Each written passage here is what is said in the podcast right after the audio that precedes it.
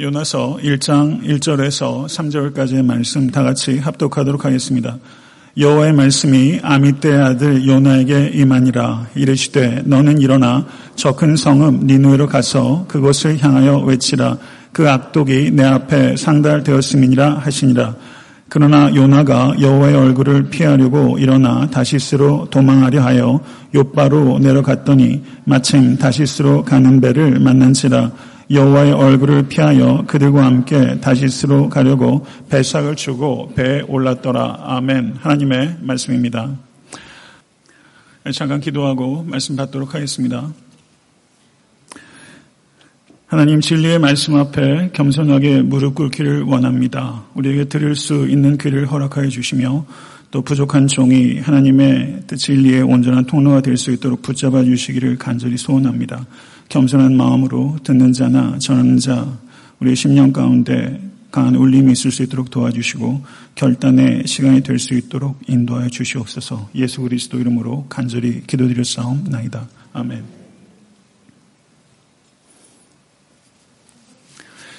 어, 헨리의 범죄라는 영화를 보게 되면 거기에 이런 대사가 있습니다. 감옥에 있는 한 죄수가 다른 죄수에게 하는 말입니다. 진짜 범죄는 자기 꿈에 헌신하지 않는 거야. 사랑하는 성도 여러분, 꿈에 헌신하고 계십니까? 우리가 사는 현실은 꿈을 꾸기에는 너무나 냉혹한 것이 엄연한 사실입니다. 그래서 어떤 의미에서는 꿈을 이루는 것만큼 꿈을 꾸는 것 자체가 어려운 시대라고 할 수 있을 것 같습니다. 세상을 보게 되면 모든 것들이 그야말로 악화 일로입니다. 어린 자녀들에게 꿈을 꾸라 라고 이야기하는 것이 어쩌면 지나친 부담을 주는 것은 아닐까. 어른으로서 일종의 폭력을 가하는 것은 아닐까.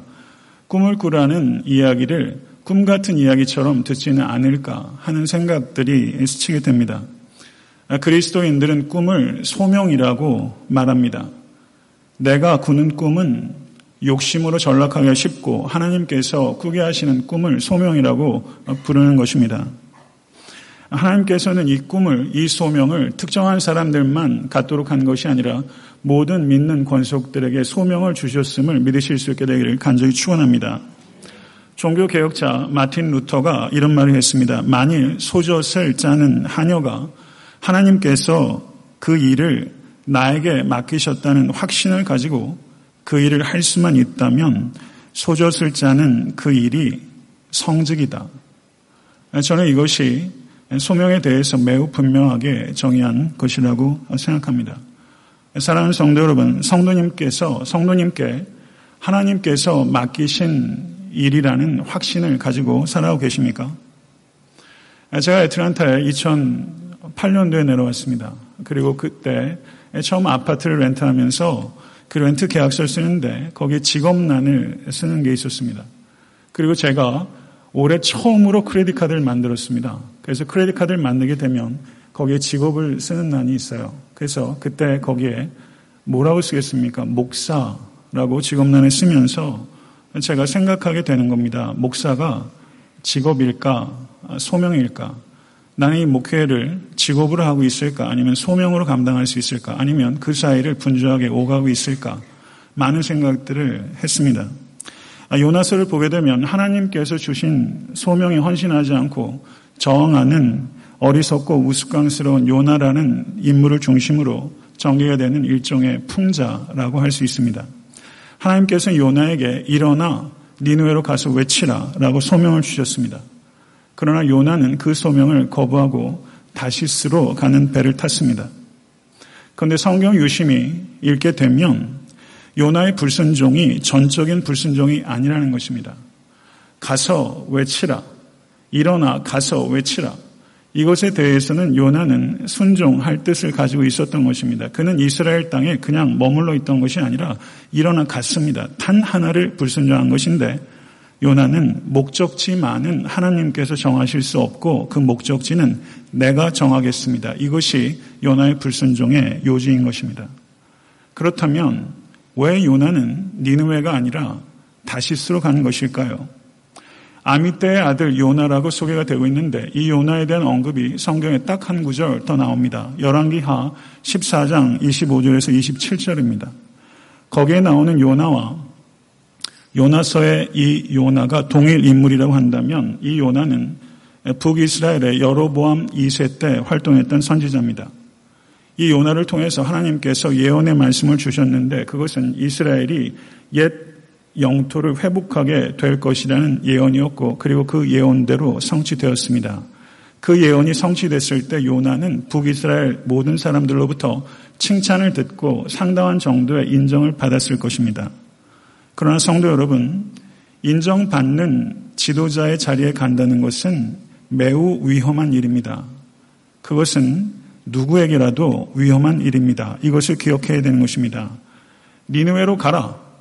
라는 하나님의 이 소명은 이제 종교 지도자급 정도 된 사람에게는 전혀 탐낼 만한 사역의 자리가 아닌 것입니다. 그곳에 가봐야 선지자로서 자기 경력에 전혀 도움이 될 만한 곳이 아닙니다. 그곳에 가면 만나고 싶지 않은 사람들을 만나야 되고 하고 싶지 않은 일들을 해야 하는 곳입니다. 니누웨는 악독으로 유명한 곳입니다.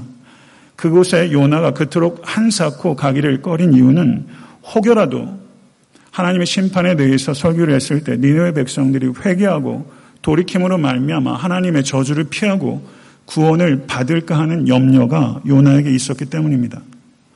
만약에 요나가 니누에 가서 그와 같은 놀라운 부흥의 통로가 된다면 다른 동료 유대인들 역시 그것에 대해서 결코 좋게 생각하지 않을 것입니다. 니누웨가 구원받는 것은 요나가 원치 않을 뿐만 아니라 모든 이스라엘 민족들이 원치 않는 일이기 때문입니다. 이것은 마치 이런 것과 같습니다. 나치가 패망한 이후에 곧바로 유대인 크리스찬이 독일로 가서 독일에서 복음을 증거함으로 말미암아 뜨거운 회개와 부흥의 역사가 일어나서 큰 구원이 나타나게 된다면 아마 대다수의 유대인들은 가서 복음을 전한 유대인을 달갑게 생각하지 않을 것과 마찬가지 이치입니다. 요나에게 있어서 그리고 이스라엘 백성들에게 있어서 니느웨는 정죄받고 저주받아 마땅한 백성이지 죄에서부터 돌이키고 회개하고 구원받아야 될 백성들이 아니기 때문입니다. 이와 같이 요나는 매우 편협한 신학과 그리고 옹졸한 마음으로 하나님의 자유와 긍휼을 제한, 제한하였던 것입니다. 다시스의 위치에 대해서 많은 학자들이 이야기를 합니다. 아마도 스페인의 어느 한 도시일 것이다 라고 이야기를 합니다. 그러나 그 위치는 여전히 불분명합니다. 그러나 다시스가 무엇을 상징하는가 하는 것은 분명합니다.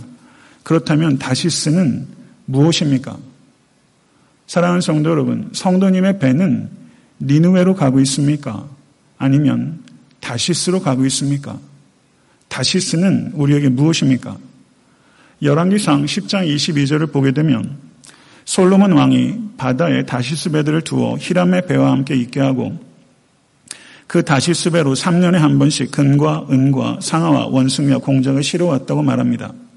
샘족 언어와 문화에 있어서 탁월한 학자로 알려지고 있는 C.H. 고든이라는 학자는 이 다시스에 대해서 말하기를 대중이 상상할 수 있는 머나먼 낙원과 같은 곳입니다. 이렇게 말했습니다. 고대 사회에 있어서 대중이 상상할 수 있는 머나먼 낙원과 같은 곳, 그곳이 다시스입니다. 다시스는 화려한 성공이 예약되어 있는 이상향과 같은 곳입니다. 그곳에 가면 날마다 반복되는 지루한 일들을 피할 수 있고 흥미롭고 신선한 일들이 매일 일어날 것 같은 곳, 그곳입니다. 다시스에 가면 하늘 높이 솟아있는 성공이라는 경력의 사다리를 타고 올라갈 수 있을 것과 같은 것, 그곳이 다시스입니다. 그곳에 요나는 가길 원했습니다. 그래서 요바라는 곳으로 내려갑니다. 성경을 보게 되면 재미난 기록, 기록을 하고 있습니다. 요바에서 다시스로 가기 위해서 요나가 뱃삭을 지불했다라고 표현하고 있습니다. 지중해를 건너는 뱃삭은 지금도 아마 상당히 비쌀 것입니다. 이 당시에는 굉장히 많은 돈을 지불해야 지중해를 건널 수 있었을 것입니다. 성도 여러분, 이 세상에서는 큰 성공을 거두기 위해서 큰 모험을 하는 사람들은 항상 요바라는 항구에서 줄을 서 있습니다. 성도 여러분은 어디에 줄을 서 계십니까? 요나는 다시스로 가는 배에 몸을 실었습니다. 요나는 아마 이렇게 이야기했을 것입니다. 하나님, 저는 하나님께서 일어나 가라는 말에는 순종합니다. 그리고 다시스에 가서 외칠 것입니다. 그러나 장소를 정할 권리는 하나님께 있는 것이 아니라 그것만은 내게 있습니다. 이것만은 내가 하겠습니다. 이렇게 요나는 하나님께 항변하였을 것입니다. 성도 여러분, 여러분에게도 그런 영역이 있을 것입니다. 하나님께서 말씀하신 많은 것들 중에서 이것, 이것, 저것들은 제가 순종하겠나이다. 그러나 장소만큼은 내가 결정하겠습니다. 이것만큼은 내려놓지 못하겠습니다. 결혼 문제만큼은 내가 내려놓지 못하겠습니다. 내 자식 학교 가는 문제만큼은 내가 결정하겠습니다. 내가 이 사업을 하는 것만큼은 내가 결정하겠습니다. 이것만은 제가 하겠습니다. 이것만은 하나님께서 이래라 저래라 못하십니다. 다른 것은 다 하라는 대로 하겠습니다. 그러나 이것만은 내가 하겠습니다. 그게 다시 씁니다. 그게 다시 씁니다. 성도 여러분, 요나가 선지자가 되었을 때 그 선지자라는 것은 요나에게 분명히 소명이었어요. 근데 요나의 소명이 니누에로 가지 않고 다시스로 가는 순간 그 소명이 직업으로 종교적인 행위로 전락하는 것입니다. 하나님의 뜻대로 할 때 그것이 소명이 되는데 어느 순간부터 전문적인 식견을 갖추고 거기에서 이름과 칭찬과 영향력을 갖게 되면서 내가 뜻대로 하기 시작할 때 그것이 어느 순간 소명에서 전락하고 말게 되는 것입니다. 그때부터 모든 것들이 헝클어집니다. 하나님께서 큰 바람과 큰 풍랑을 가지고 요나가 타고 있던 배를 거의 깨뜨리셨다라고 말씀합니다. 그래서 선원들과 선장들이 크게 놀라서 기도하라고 그러고 요나를 깨웁니다. 그리고 요나에게 요나가 누구인지의 정체성에 대해서 물었더니 요나가 뭐라고 말하냐면 나는 히브리 사람이요 바다와 육지를 지으신 하늘의 하나님 여호와를 경외하는 자로다. 이 얼마나 대단한 신앙 고백입니까? 바다와 육지를 지으신 하늘의 하나님 여호와를 경외하는 자로다. 어떻게 그것을 믿는 자가 여호와 하나님의 얼굴을 피할 수 있다고 생각해서 다시스로 가고 있습니까? 성도 여러분, 자신이 고백하는 말과 자신이 하는 행동이 이렇게 분리가 되기 시작하는 것입니다. 이렇게 말과 행동이 분리가 될 때 이것은 공허하기 이루 말할 수가 없습니다.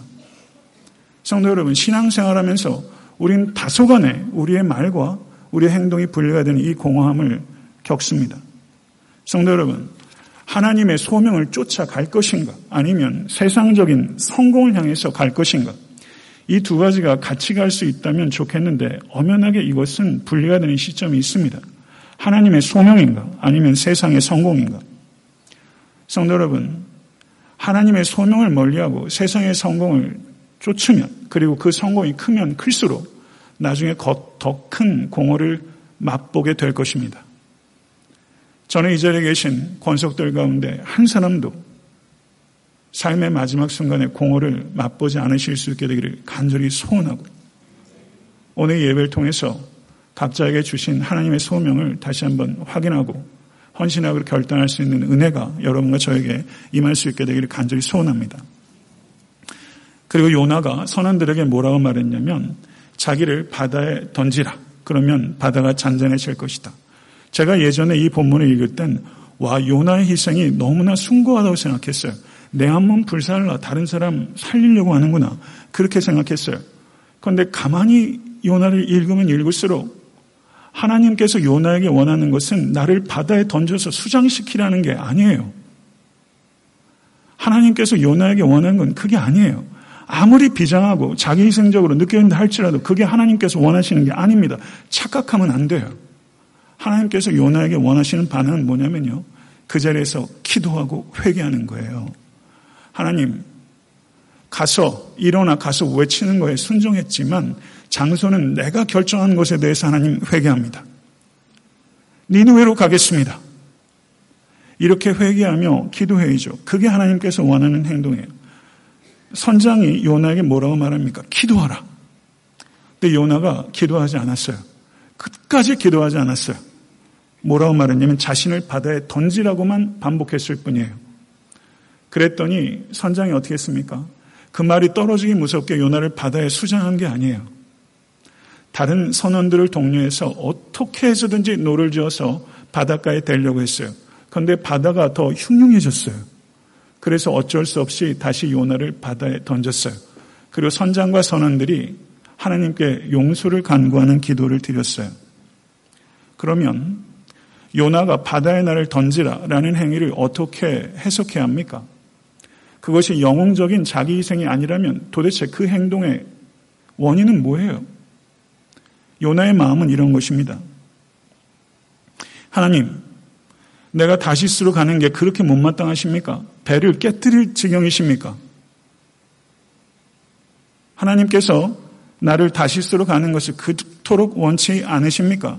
그러나 나 역시 니느웨로는 결코 가지 않겠습니다. 나는 이 자리에 죽을지언정 니느웨로는 가지 않겠습니다. 나는 여기서 죽을 것입니다. 이게 요나의 얘기예요.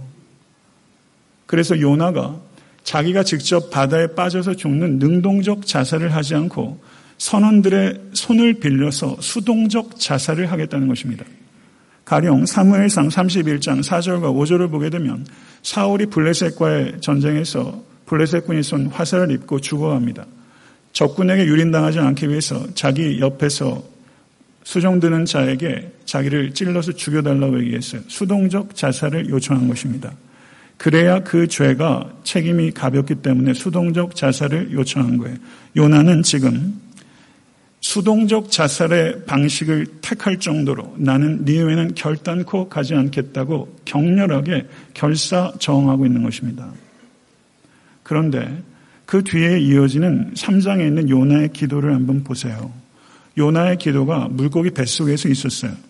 그런데 이 기도는 수동적 자살을 택할 만큼 격렬하게 하나님의 부르심에 저항했던 요나의 참회의 기도가 아니에요. 참회의 기도를 드렸어야 돼요. 그런데 요나는 물고기 뱃속에서 감사의 기도를 드립니다. 이 감사의 기도는 다 구약 성경의 시편에 나온 내용들을 인용하는 근사하기로 말할 수 없는 종교적 언어로 가득 차 있어요. 거기에서 요나는요, 선원들은 어떻게 해서든지 요나를 살리려고 했는데 요나는 뱃속에서 기도하면서 하나님, 선원들의 안위를 부탁드립니다. 한마디도 하지 않아요. 이방인들의 안위에 대해서 전혀 한마디 하지 않아요. 다만 자기를 살려주신 것에 대해서 완전히 흠뻑 도취해 있어요. 하나님께서 물고기로 나를 살릴 만큼 나는 대단한 사람이구나. 자기의 우월감에 빠져 있고 이방인에 대한 멸시와 경멸이 여전합니다. 그런 감사의 기도를 요나가 드린 거예요. 그의 기도 어디에도 회개의 탄식이 없습니다. 요나서 2장 10절을 보시면 여호와께서 그 물고기에게 말씀하심에 요나를 육지에 토하니라. 토하니라 라고 표현하고 있어요. 물고기 뱃속에서 나오는 것을 토한다 라고 표현하는 것 외에 달리 어떻게 표현할 방법이 있을까 싶기는 하지만 저는 여기에 문학적 장치가 있다고 생각합니다. 요나가 한사코 하나님께 주신 소명을 거절하고 내가 죽을지언정 그 소명은 따르지 않겠다고 이야기를 했는데 하나님께서 물고기라는 그와 같은 신비를 통해서 구원했음에도 불구하고 여전히 요나는 교만하고 자기중심적이기 짝이 없습니다. 요나의 이 역겨운 기도와 역겨운 태도에 대해서 토해낸 것은 아닐까. 저는 그렇게 이 부분을 읽을 수 있다고 생각합니다. 성도 여러분, 여러분과 저에게도 이런 역겨운 것이 있습니다. 온갖 미사역과 화려하기로 말할 수 없고 경건하기로 말할 수 없는 기도를 하면서도 그것이 하나님의 뜻과는 전혀 무관하고 하나님의 성품을 전혀 알지 못한 무지에서 나오는 토해낼 수밖에 없는 종교적 위선들이 여러분에게 그리고 저에게는 더 심각하게 있을 수 있다고 생각합니다. 성도 여러분, 차든지 더없든지 하다고 했습니다. 성도 여러분, 역겨운 것들을 내려놓으실 수 있는 우리 모든 건속 되실 수 있게 되기를 간절히 축원합니다. 근데 3장 2절을 보면요. 하나님께서 요나에게 재차 소명을 주셨어요. 일어나 저 큰 성읍 니누에로 가서 내가 내게 명한 바를 그들에게 선포하라. 재차 소명을 줬을 때 제가 지금 말씀드렸던 내용을 보면 요나가 니누에 기쁘게 갔겠어요? 아니면 마지못해 갔겠어요? 억지로 간 거예요. 전혀 기쁨이 없었어요. 죽기보다 싫은데 니누에 간 것입니다. 이러할진데 요나의 설교가 어떻겠어요? 요나의 설교가 기록되어 있는 것이 요나서 3장 4절입니다. 딱 다섯 단어가 기록되어 있어요. 40일이 지나면 니누웨가 무너지리라. 40일이 지나면 니누웨가 무너지리라. 이 설교를 그 자리에서 듣는 사람이 어떻게 들었을까? 이거는요, 설교자가 이 설교를 듣고 회중이 회개하기를 원치 않는 설교자의 기도에 설교예요. 이 설교를 듣고 회중이 회개할까봐 죽기보다 싫다고 하는 설교예요.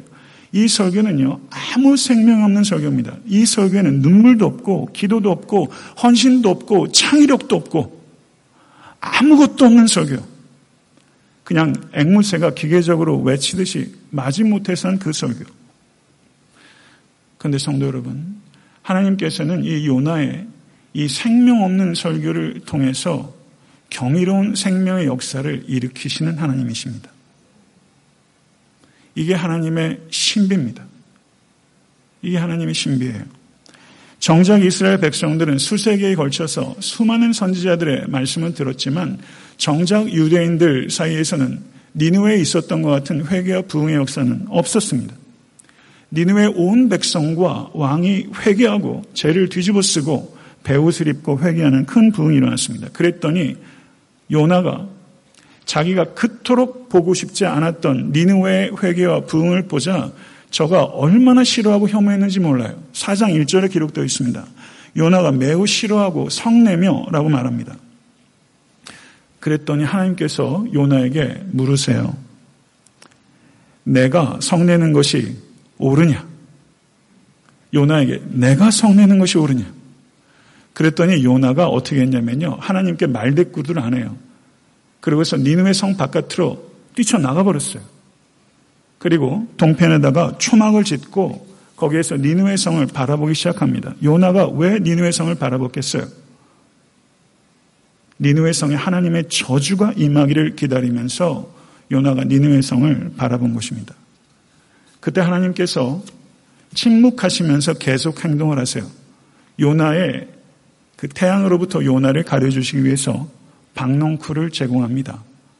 그때 성경을 보니까 요나가 크게 기뻐했다라고 말하고 있어요. 그런데 다시 하나님께서 벌레를 보내서 그 박농쿨을 갈게 하셨고 그리고 그 박농쿨이 메말았더니 요나가 또 성을 내면서 스스로 죽게 해달라고 얘기해요. 요나의 특기는 나를 죽여달라는 거예요. 나를 죽여달라. 배 위에서 한번 죽여달라고 그랬고, 그리고 박농콜 사라지자 죽여달라고 그랬고,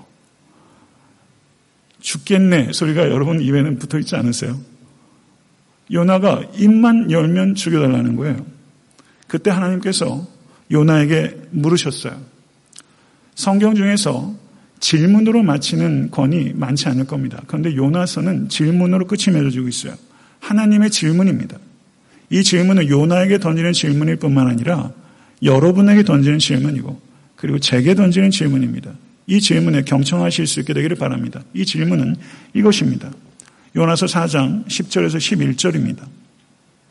내가 수고도 아니하였고 재배도 아니하였고 하룻밤에 났다가 하룻밤에 말라버니 이 박농쿨을 아꼈거든 하물며 이 큰 성읍 니누웨에는 좌우를 분변하지 못하는 자가 12만여 명이요 가축도 많이 있나니 내가 어찌 아끼지 아니하겠느냐?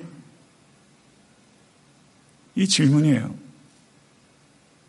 질문이요. 때로는 웅변보다 강력합니다. 질문이 무엇인가를 정의하는 것보다 우리의 폐부를 찌르는 강력함이 이 질문에 있는 거예요. 요나에게 하나님께서 던진 이 질문의 요지는 무엇입니까?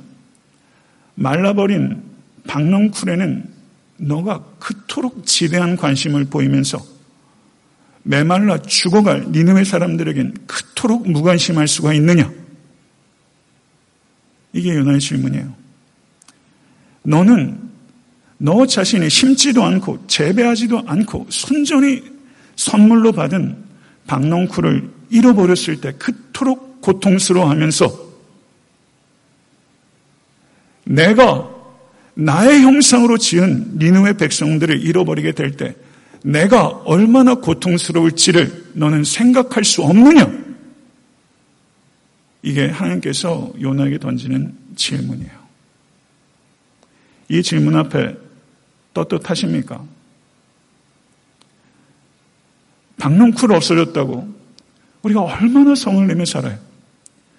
근데 하나님께서 창조하신 영혼을 잃어버리는 것에 대해서 누가 마음 아파합니까? 이런 마음 아파함이 없으면 목사는 소명이 아니라 직업입니다. 살인하지 말라. 가늠하지 말라. 도적질하지 말라. 그건 발각되기 쉬운 죄예요. 근데 영적인 죄는 잘 발각되지 않아요. 영적인 죄는요, 미덕처럼 보일 때가 많아요. 저로부터 보는 미덕이 사실은 죄, 죄덩어리일 수 있어요. 위험한 거예요. 매우 위험한 거예요. 성도 여러분, 정말로 박농쿨 잃어버리는 것에 대해서 고통하는 것과 영혼을 잃어버린 것에 대해서 고통하는 것 어느 쪽이에요? 어느 쪽입니까? 여러분의 삶 가운데. 이 질문 앞에 여러분 상관없으세요. 이 질문 앞에 이 질문 마지막 순간에 우리가 하나님께서 우리에게 이 질문 하실지 몰라요. 매우 높은 가능성이 있어요. 이 질문 앞에 뭐라고 대답하시겠어요? 이게 목회자만 대답해야 될 대답입니까? 목회자에게만 던져진 질문이에요. 요나서를 읽으면요, 재밌어요. 까르르 까르르 웃을만 해요. 근데 웃다가 서늘해져요. 웃다가 슬퍼지는 풍자예요. 성도 여러분, 요나가 그토록 이해하지 못했고 따르지 않으려고 했던 그 소명. 여러분은 여러분 각자에게 주신 그 소명 이해하고 계세요? 여러분은 여러분에게는 소명 따위는 안 주셨어요. 하나님이 그런 하나님이세요. 여러분에게도 소명이 주어졌어요. 우리도 다 택함 받은 백성입니다. 택함은 목적이 있어요. 그 목적이 소명이에요. 그 소명을 위해서 가고 계십니까? 소명을 위해서 가는 길 어렵습니다. 그러나 그 소명을 위해서 더딜지라도 꾸준하게 삶을 이끌어 가고 계십니까? 성도님의 배는 니누웨로 가고 있습니까? 아니면 다시스로 가고 있습니까? 이쪽으로 저희 교회가 이사 올 때 정말 기적이었어요. 그래서 하정원 장로님하고 여기 교회 건물을 쭉 돌면서 장로님이 저한테 그러시더라고요. 안 목사님, 이 건물 이제 매입한 후에 다른 교회로 언젠가 떠날 계획이 있으십니까? 이렇게 묻더라고요. 질문이 아주 애누리가 없어요. 정곡을 찔러요. 제가 그때 제 속 마음을 얘기를 했어요. 장로님, 저는 개척할 때부터 소망이 있어요. 그건 정주의 소망. 정주의 소망이라는 표현을 그때 쓰진 않았지만 제게 있는 건 정주의 소망. 정주라는 것은 정할 정자에 거주하다 할때 주자입니다. 저에겐 정주의 소망이 있어요. 시작한 곳에서 마치고 싶은 소망이에요. 여러분들이 내쫓지만 않으면. 시작한 곳에서 마치고 싶은 정주의 소망. 은퇴를 앞둔 목사님과 커피를 마셨어요. 그때 목사님께서 갑자기 자기는 삼류 목사래요. 그때 제가 낯이 좀 이렇게 달아오르더라고 뭐라고 반응해야 될지 잘 모르겠는 거예요. 그런데 목사님이 조금 있다 왜 삼류인지 얘기하시더라고요. 자기는 목회지를 세 번 옮겼대요. 그래서 삼류래요. 제가 볼 때 그건 삼류 아니거든요. 그리고 인류 목사 되면 좋겠다고. 목회자들이 역량이 한 교회에만 머물기에는 큰 사람, 큰 인물 있어요. 그러면 교계와 그리고 한국 사회와 민족 전체를 위해서 얘기할 수 있는 위치에 가야 되는 사람이 있죠. 그러나 제게 있는 소망은요, 정주의 소망입니다. 시작한 곳에서 마치는 소망이에요. 제게 있어서 목회는 더 나은 곳을 가기 위한 경력 쌓기가 아니에요. 제게 있어서의 에탄타 섬기는 교회는 직장이 아니에요. 소명이에요. 근데 지금 제가 이 얘기하는 것은 크게 의미가 없어요. 제가 은퇴할 때 얘기할 수 있게 된다 생각해요. 정주의 소망을 제가 갖고 있는 이유는 뭐냐면요. 저는 여기서 설교합니다. 이 설교단을 제가 생각하잖아요, 항상. 그럼 설교단은 제가 달려오고 싶은 곳이면서 동시에 달아나고 싶은 곳이에요. 두 가지가 같이 있어요. 달려오고 싶어요. 근데 달아나고 싶어요. 저는 여기서 설교합니다. 근데 목회자의 어려움이 뭔지 아세요? 내가 가지고 있는 영적 자산 이상을 이야기해야 되고, 내가 가지고 있는 영적 자산 이상을 행동해야 돼요. 그게 제가 가지고 있는 어려움이에요. 근데 저는 여기서 설교합니다. 제 삶은 제 설교보다 한참 뒤쳐져 있어요. 그러나 제가 정주의 소망을 가지고 있는 이유는 제가 설교가 되어져 가고 싶기 때문입니다. 이곳에서. 거룩한 복음을 선포하는 곳이자 거룩한 삶을 제가 진전시키는 곳이 이곳입니다. 그렇기 때문에 저에게 이 정주의 소망은 큽니다. 저는 일주일에 몇 번의 설교를 하지만 설교가 되어지는 또 다른 제 소명이 여기 있기 때문에 성도 여러분 목회를 하다 보면은 철이 드는 것 같아요. 제가 철이 되게 늦게 들었거든요. 근데 목회를 하면서 철이 들어가요. 어떤 철이 들어가느냐? 평범한 일을 하는 것을 통해서 철이 들어요. 소박한 일을 해야 돼요. 목회가 지루할 때가 있어요. 목회가 지칠 때가 있어요. 정말 하루하루가 조금도 안 달라요. 너무 소박해요. 너무 지루해요. 때로는 무가치하게 느껴지는 일들에 제 정력을 쏟아야 돼요. 그게 목회예요. 그런데 그렇게 평범하고 소박하고 지루하고 지치고 때로는 무가치한 일들을 하면서 정주함을 통해서 저는 가치 있는 일들을 만들어 가는 것이 목회다라고 생각해요. 저는 농부의 마음을 가지고 있습니다. 마가복음 사장에 나오는 것처럼 자고 깨고 씨를 뿌리고 자고 깨고 씨를 뿌리고 그 농부의 마음으로 저는 이 자리에서 정주하고 싶은 소망이 있어요. 제가 은퇴의 변을 하게 됐을 때 그때 제가 입으로 얘기하는 것이 아니라 성도님들께서 그 자리에 많이들 얼굴 볼 수 있으면 좋겠어요. 그때 이렇게 얘기 성도님들이 하실 수 있게 되기를 바래요. 안목사에게 있어서 에트란타 섬기는 교회는 직장이 아니었어. 소명이었어. 그때 그 이야기를 성도님들께 하실 수 있도록 제가 목해 나가는 것, 그게 제가 성도님들께 드릴 수 있는 선물이에요. 그 선물 정말 드리고 싶어요. 그래서 제가 그렇게 우는 거예요. 정말 그 선물 드리고 싶어요. 그게 제 소망입니다. 성도 여러분, 성도님께 주신 소명이 무엇이라고 생각하십니까? 우리 모두에게, 우리 모두에게, 각자에게, 그리고 저에게 주신 소명이 두 가지예요. 첫째는 존재의 소명이고, 둘째는, 두 번째는 행위의 소명입니다. 하나님께서는 우리에게 서둘러 부르셔서 이것을 하라, 저것을 하라라고 얘기하지 않으세요. 나와 함께 있으라. 그리스도를 담는 게 존재의 소명이고 그것이 소명의 첫 번째입니다. 우리의 존재가 변하면 행동이 변화가 돼요. 존재의 변화가 없이 행동을 변화되게 보이려고 하니까 지치고 위선적이고 어려워지고 넘어지는 거예요. 존재의 변화가 소명의 핵심이에요. 이것을 기억하셔야 돼요. 그리스도를 닮으십시오. 그러면 그리스도처럼 살 수 있게 됩니다. 이 존재의 소명과 행위의 소명을 순종하신 모든 권속되실 수 간절히 바랍니다. 성도 여러분 각자에게 주신 유니크한 소명이 있어요. 성도 여러분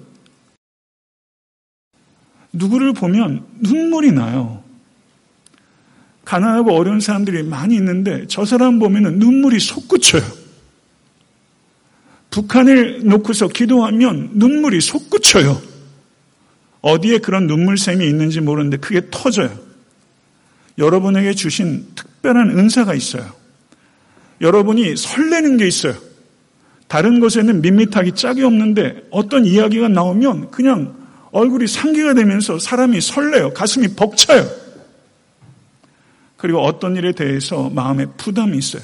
그 일을 안 하고 있는 것에 대해서 부담을 느껴요. 그게 여러분에게 각자에게 주신 소명이에요. 니누에는 아무도 가려고 하지 않은 땅입니다. 니누의 사람은 아무도 만나려고 하지 않는 사람들입니다. 니누의 사람들에게 하나님의 경고의 메시지를 전하는 것은 어떤 선지자도 하고 싶어 하지 않는 일이에요. 소명이 무엇입니까? 아무도 가려고 하지 않는 곳에 가는 것이고, 아무도 만나려고 하지 않는 사람을 만나는 것이고, 아무도 하려고 하지 않는 일을 하는 게 소명이고, 그 소명자를 통해서 이 땅은 희망이 있는 거예요. 목회자가 남들 가는 요바에서 줄이 나서서 티켓이나 받으려고 하고 있고 다른 사람 올라가는 사다리 같이 타 오르려고 거기서 경쟁이나 하고 있고 그게 목사가 할 일이며 성도가 할 일입니까? 바보가 되죠. 예수 때문에. 남들 안 가는 곳, 남들 안 만나는 사람, 남들 안 하는 일, 누가 안 봐도 하는 것, 누가 안 봐도 할 때 그 감격은 참 커요. 그거는 기쁨이 있습니다. 성도 여러분, 말씀을 맺겠습니다. 이런 말이 있습니다. 평생 부를 노래가 있는 사람은 행복하다. 평생 생명 걸고 흔들 수 있는 깃발이 있는 사람은 행복하다. 목숨을 걸고 달려갈 표대가 있는 사람은 행복하다. 이런 노래, 이런 깃발, 이런 표대, 여러분 있으세요? 그러면 행복합니다. 저는 이 자리에 계신 모든 권속들이 행복하기를 간절히 소원해요. 진짜 행복이요. 오늘 파송되는 네 분의 형제의 섬김이들과 아마존으로 파송되는 두 분의 선교사들은 다시스가 아니라 니누에로 가는 거예요. 그러나 이 여섯 분은 행복한 소명자라고 믿습니다. 안주하지 않고 모험을 선택한 네 분의 형제교 섬김이들과 또 아마존이라는 오지를 향해서 나가신 두 분의 성교사님께 진심으로 주의 이름으로 축복하고 교회를 대표해서 경의를 표하고 싶습니다. 여섯 분뿐만 아니라 오늘 이 자리에 함께한 모든 권속들과 저 역시 우리가 가야 될 니누웨를 향해서 배를 이끌어 가실 수 있는 결단이 있게 되기를 우리 주 예수 그리스도 이름으로 간절히 축원합니다. 자, 기도하겠습니다.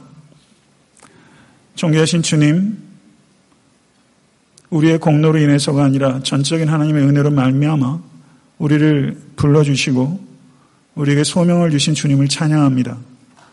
오늘 이 아침에 우리가 어디로 배를 몰고 가고 있는지를 말씀을 통해서 상고하였나이다.